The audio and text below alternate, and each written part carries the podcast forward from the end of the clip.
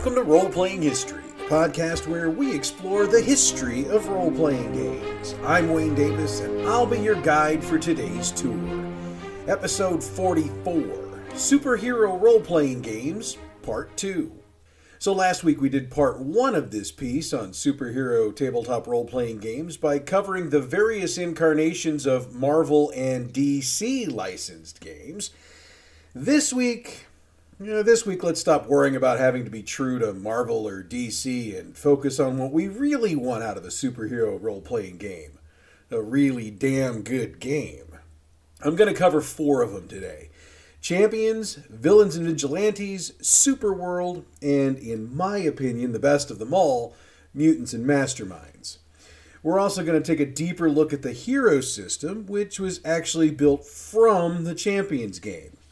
Okay, so I just popped the tab on a can of Monster. The tour bus is gassed and ready to go, so uh, let's hit it. Champions wasn't the first superhero role playing game, but when it came out, it was most definitely the best. Designed by Steve Peterson, George MacDonald, Bruce Harlick, and Ray Greer, the first edition of Champions was published by Hero Games in 1981. The designers have admitted over the years they drew their inspiration from Superhero 2044 and The Fantasy Trip, both of which I covered a bit in detail back in the gaming timelines I did early on in this show. The nuts and bolts of the Champions system are something that might be familiar to a lot of gamers now, but they were kind of different for gamers over 40 years ago. Characters are built using a point buy system rather than die rolls that's the big key since most major games at the time including d&d used some sort of die rolls to determine the relevant abilities for characters. Champions decided to lay it all out like this. The player decides what kind of character they want to be then they design that character using a limited number of character points called cps for short now, character points can be spent in a number of different ways to increase personal characteristics like strength or intelligence, to buy special skills like martial arts or computer programming, or to build superpowers like supersonic flight or telepathy.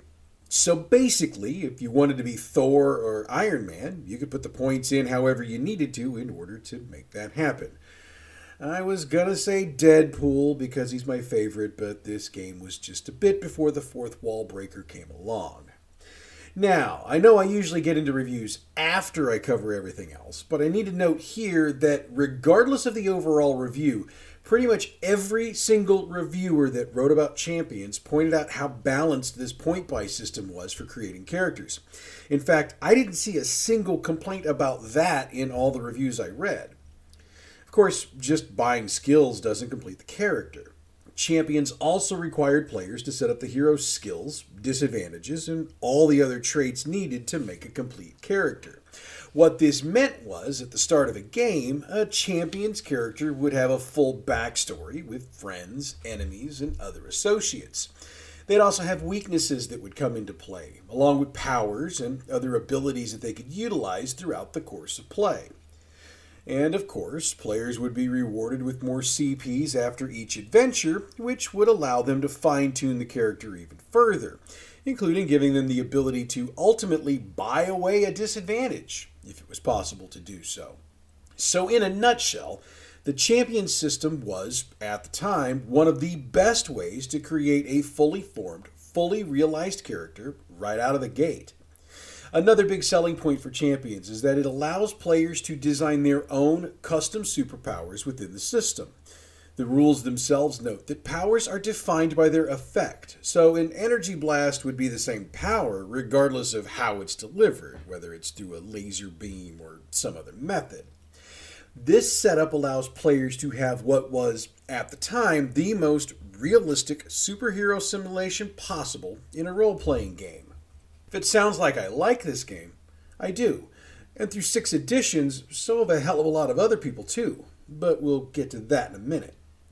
Now, it has to be noted that Champions has never had a license to use comic book superheroes, but they're well aware that many players will want to play their favorite superhero using the system. So, how do you do that without violating trademarks and copyrights? Champion's solution's so simple it should have been obvious. They have archetypes listed in the book. It takes the powers of different superheroes and defines them by type, which would allow you to figure out how to best build out your character to replicate your favorite one. From the Brick, who's a slow hand to hand fighter with raw strength and basically zero defense, like the Incredible Hulk, to Powered Armor. I mean, do I really need to explain this? I mean, Iron Man, hello if you look into the archetypes, you can pretty much figure out how to create your comic book favorite for gameplay. Like, like any good superhero adventure, Champions has its own base of operations, Millennium City. The books go into details about the city itself, and it acts as almost like a character of its own within a number of adventures.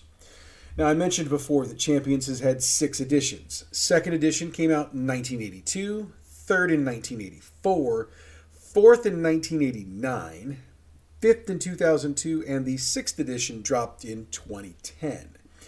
I could read a number of reviews from any of the six editions, but I'm choosing the words of Paul Pettengale, the author of Arcane Magazine, who wrote the following about the game when it ranked 27th on the 1996 reader poll of the 50 most popular role playing games of all time. It wasn't the first superhero RPG, and it never had licensed links to any big name comics, but it's still the classic of the genre. It popularized the now commonplace points design approach to character creation. In fact, it's probably the most flexible, detailed points based system ever, which makes it rather overwhelming for some new players, and combat can be a little slow. But once you've learned how to use it, no other game catches the feeling of superhero action in quite the same way.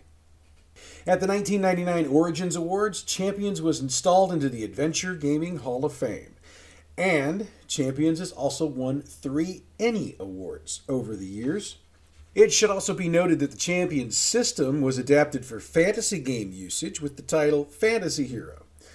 So it's safe to say that Champions has had a very long, very successful history. And it's one of the very few games that has produced its own system for gaming.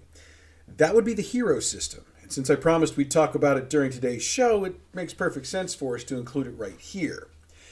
The Hero system was officially spun off of Champions in 1990, with Hero Games referring to this first volume as the fourth edition, as Champions was in its fourth edition at the time.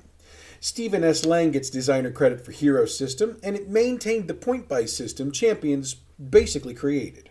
Hero System also uses three six sided dice to resolve tasks, and power effects are resolved by rolling the number of dice based on the power strength, which are also holdovers from champions. I just didn't mention them before, so I'd have more to say here. Much like champions, rather than get into the specifics of character, the system provides the character archetype, which allows the player to decide what kind of character they want to play, then build accordingly based on the provided details. What's interesting to me in looking over Hero System is that if you own champions, you really have everything you need to create superhero characters, which in my mind makes the Hero System a bit redundant, especially considering Hero System doesn't attempt to branch out into fantasy or science fiction.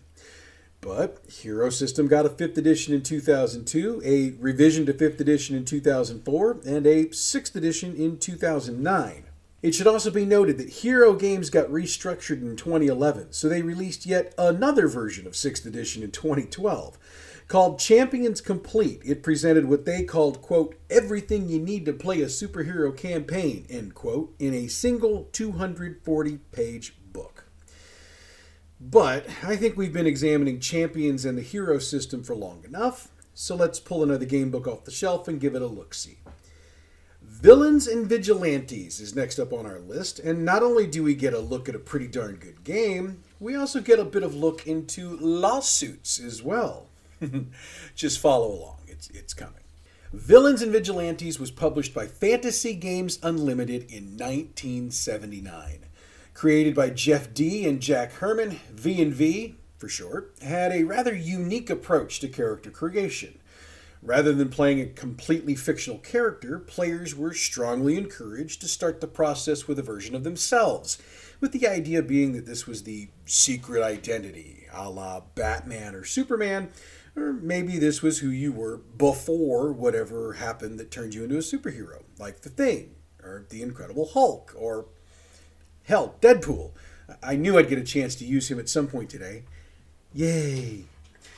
So taking that version of yourself, V&V then uses random die rolls for the origins of your superpowers, the number of them you have, and the type, which can lead to some very odd combinations. A quirk that was noted by a number of reviewers of the system was that while the characters advance in levels and hit points, the superpowers do not, which gives a very different feel to the game at different power levels. V&V's approach to combat is also interesting in that it uses a table to determine the effectiveness of the attacker's superpower versus the defender's powers. Most other games of this type go roll versus roll, or roll on a chart determine damage, and the defending power subtracts X amount from it. Fantasy Games Unlimited supported V&V from the launch, publishing adventures in 1981 and 1982 for the game. In 1982, V&V got a second edition, Dee and Herman authored this edition as well, and Fantasy Games decided to give it two separate releases. One was a single rulebook, which laid out the adjustments that had been made from first edition. The other release, however, was that favored release type of the early 1980s, a boxed set. This one had the revised rulebook, a GM screen, dice, and character sheets. Fantasy Games followed this release up with more modules and rule supplements, which continued until 1987. At that point, the spigot seemed to be turned off as no new materials came out for the game. That is until 2004. In 2004, Fantasy Games started republishing the original V&V rules and supplements in digital form at DriveThruRPG. They gradually added the backlog of supplements until they'd made nearly all of the old V&V materials available in the new format. Now in 2010, things started to get interesting. That's when Jeff Dee and Jack Herman, the creators of V&V, decided to release a new revised version of V&V. They called it version 2.1 and released it through Monkey House Games.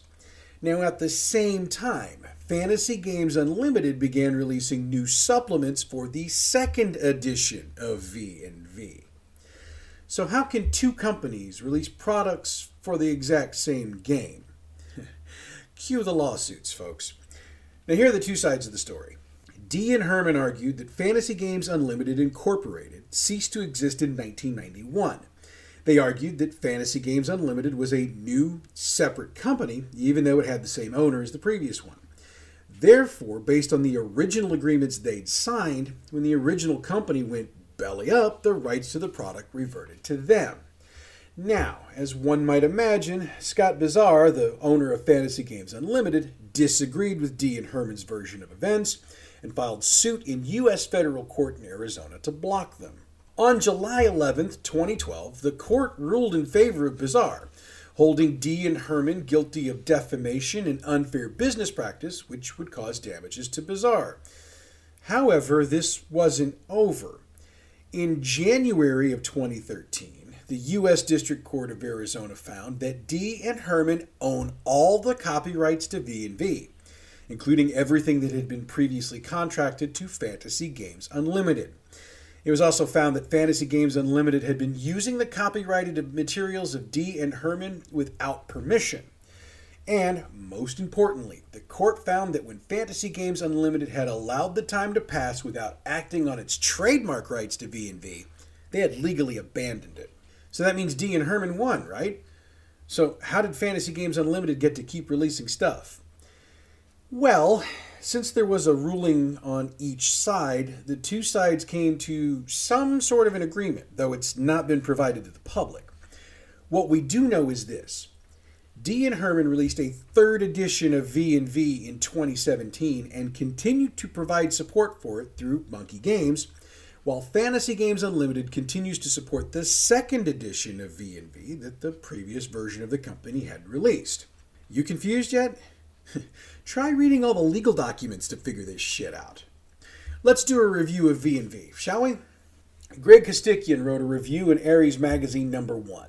He rated it 6 out of 9 and said, Villains and Vigilantes is an imaginative, enjoyable game. Its major problem is creeping D&Dism most of the game systems are directly derived from D&D and are out of place in a superhero role-playing game. Also, the short rules do not really provide enough background material and world design advice for a full scale role playing game. Next up on our tour is Superworld. Published by Chaosium in 1983, Superworld came from the minds of Steve Perrin and Steve Henderson. Superworld used Chaosium's basic role playing rules, which also came from an idea of Perrin's but were codified by Greg Stafford and Lynn Willis. The BRP is pretty simple to understand. It uses a core set of seven characteristics size, strength, dexterity, constitution, intelligence, power, and either appearance or charisma, depending on the game. The scores in your characteristics translate into scores in various skills, which are percentages, and it's the skills that you use in gameplay. Needless to say, this is a percentile dice based system. BRP treats armor and defense as separate functions, which makes sense because I could deflect a sword swung at me and take damage on my shield, but I'd take a hell of a lot more damage if I'm misblocking that sword and it hits me full on in my chainmail armor. Sorry for getting some fantasy on your superhero game, but that was the best analogy I could come up with. One more element of BRP that needs to be mentioned is that there's no difference between the player character race systems and those of the monsters or opponents. The only real difference is how the ability scores are rated. Okay, so now that you understand that, let's look at what Superworld added to the BRP. To build a character, you roll 2d6 and you add 6. You do that seven times and you've got your scores for the characteristics. The sum of those give you the hero points you need to buy your superpowers. Or you can use them to buy skills or raise characteristics. Your choice. Another thing Superworld brought to the table was the ability to choose a disability, such as public identity, that would give you more hero points to use to further build your character. Think uh, Tony Stark telling the world, I am Iron Man in the first movie. There's your public identity. The superpower system is much like what we talked about in Champions, in that powers are described by effect rather than cause. And all skill tests in combat are resolved by rolling percentile dice against skills. And as we've discussed in previous episodes, in a percentile system, low rolls are good, lower rolls are better. With the specifics of gameplay out of the way, let's dig into the history of Superworld.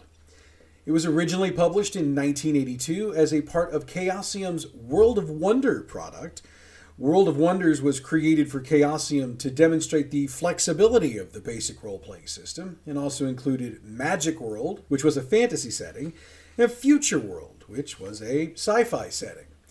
However, Superworld seemed to be the stronger setting of the three and therefore got its own release in 1983. It came out as a boxed set, which included three booklets a 32 page superheroes book, which had the character creation rules, the game system, and two character sheets. A 40 page superpowers book, which detailed the powers available to the characters, the advantages and disadvantages they could get, and disabilities that could affect the characters. There were also two more character sheets in here. There was a 40 page Game Master's book, which provided everything the GM would need to run the game. A book of character sheets, a booklet of tables for the GM, a page of cardboard figure silhouettes to cut out, six sided, eight sided, and 20 sided dice. But wait, Wayne, you, you might be thinking, didn't you say this was a percentile based game? Yes, I did. And if you'll recall during our episode on dice a couple of months back, I noted that for quite some time, D20s were used for percentile systems up until the creation of the D10 and later the percentile die. Thus, D20s in a percentile system. Nice. Between 1984 and 1985, there were three supplements released for Superworld, which provided additional materials for players and GMs, as well as adventures to be run. Unfortunately, Superworld couldn't compete with villains and vigilantes or champions, and so Chaosium shut the line down by the end of 1985. Steve Marsh said it simply in his review in Ares Magazine number 17. The game is anything but chaotic, but should create change in any gaming group that sees it. It is well done and well worth the price. Last up on the tour today is the superhero game that's my personal favorite Mutants and Masterminds. Mutants and Masterminds, or M&M for short, was designed by Stephen Kenson and published by Green Ronin Publishing in 2002. Now, M&M had an interesting story on the way to being published. In the late 1990s, Stephen Kenson had an idea for a superhero setting for a project that he'd been contracted to produce. Now, as happens in the freelance business, the project got canceled, so he was left with a partially finished game. If you know a creative type, you know that they hate having unfinished material lying around especially stuff they were contracted to produce. Now, when you're a freelance writer and you've busted your tail on a project to get canceled, that kind of sucks double. So he did what any business minded individual would do and shopped the game around to various publishers. Unfortunately, he was rejected by all of them at the time because, as you might have figured out from last week's episode and our episode to this point, Superhero tabletop role playing games were just not the most popular game in the late 1990s, so the interest from publishers just wasn't there. But he finally got a chance to meet with Chris Pramas, who was the president of Green Ronin Publishing, and Pramas agreed to publish his setting with a caveat. Kenson had to develop a superhero game system using the D20 system, which was all the rage in the gaming industry at the time. Now, Kenson had no issue with Pramas's demand, but he quickly figured out that he could either publish the game under the Open Game license or under the D20 standard trademark license, but not both. The reason for that was that if he used the latter, he couldn't put in the type of ability generation rules or character advancement that he wanted, as he'd be handcuffed by the D20 standard. So he chose to use the open game license only, and Pramas agreed when he saw the progress Kenson was making. Mutants and Masterminds made its way into the public in 2002. Oh, and Kenson's setting? It was once called Century City, but M&M players would know it as Freedom City. The second edition of M&M got the royal treatment at Gen Con in 2005 as it was released to the public there with a wide release in October of 2005. Third edition came out in 2011 and has also been translated into Italian. Now, we mentioned third edition last week as it's the base for DC Adventures and is completely compatible with it, but enough about DC, they already got their airtime. M&M's system is, as I hinted above, a heavily modified form of the D20 system. When I say heavily modified, I mean it. Changes were made pretty much across the board character creation, injury and damage, hit points, adding in hero points and superpowers, eliminating character classes, as well as eliminating attacks of opportunity. M&M also modified the skill list, made feat selection very different from standard D20, and considers equipment purchased to be a part of the character and is therefore purchased like powers are. Yeah, going only with the open game license is a pretty smart move. Now, I just mentioned this, but it deserves an expansion. M&M characters don't have a class, and they don't have class levels as we typically think of them in role playing games. What they have instead is what's known as a power level. Now, what makes M&M characters different than, say, D&D characters is that rather than start at power level 1, which would equate to a level 1 character in D&D, roughly, M&M characters start with a power level of 10. What this means is that at the game's start, the character is already a fairly established superhero with some cool powers. Power level basically is the maximum rank of any combat ability that a player can purchase for their character. Each power level also usually grants a character an allotment of points to purchase attribute levels, base attack and defense bonuses, saving throws, feats, skill rank, and superpowers. So the power level is a very important part of the game. Another important part of the game is that M&M does not use hit points. The swap out here is a fourth saving throw, which is a toughness save. It's based on the Constitution score, and rolling a successful save allows the character to shrug off some of the damage. Because you see, you don't roll for damage with lethal or subdual weapons in the game. Nope. They have a set damage, and it's the defender's rolls that determine how long they stay up. Also, subdual damage and lethal damage are separate, so a hero could choose to just knock out their opponent rather than kill them which is way different from Dungeons and Dragons, as we all know.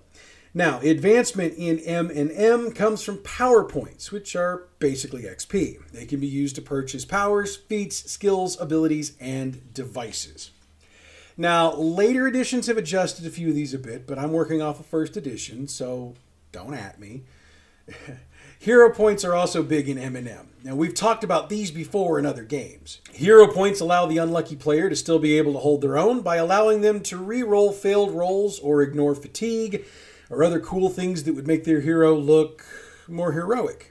And they're awarded by the GM at their discretion, though usually they're awarded when something bad happens to the character that wasn't their fault, such as the bad guy getting away without the hero getting a chance to stop them. The beauty of M&M is that you can set it wherever you want. There have been over a dozen different settings published in various supplements over the years, but I've played a game set in the St. Louis metropolitan area, which is where I'm from and everything works just fine. So if you're playing, set it where you live if you want. M&M has been reviewed by pretty much every major magazine over the years, and every reviewer has loved it. And the sales prove this out as M&M continues to move product at a consistent clip, and it's readily available at your friendly local neighborhood game shop to this very day. And with that, we come to the end of today's tour. Next week, I'm going to shift gears and look at game systems. The current plan is to deep dive the D20 system and the D6 system, but depending on how the show length looks, we'll add more if we need to. As always, thank you for your continued support of this show. As we creep ever closer to our one year anniversary, I can't help but think that if it wasn't for our increased listenership, I might not still be doing this. So thank you very much for listening. The music we use for this show comes from Pixabay.com. Check them out for phenomenal royalty free music for your next project. You can follow us on Facebook at Role Playing History Podcast, Twitter at Role Playing P, YouTube. Role Playing History Podcast is our channel. You know what to do when you get there. You can email the show at roleplayinghistorypodcast at gmail.com. Next week, we look at the D20 and D6 systems, so get ready to get technical. But that's next week. Until then, I'm Wayne Davis, and your role playing history.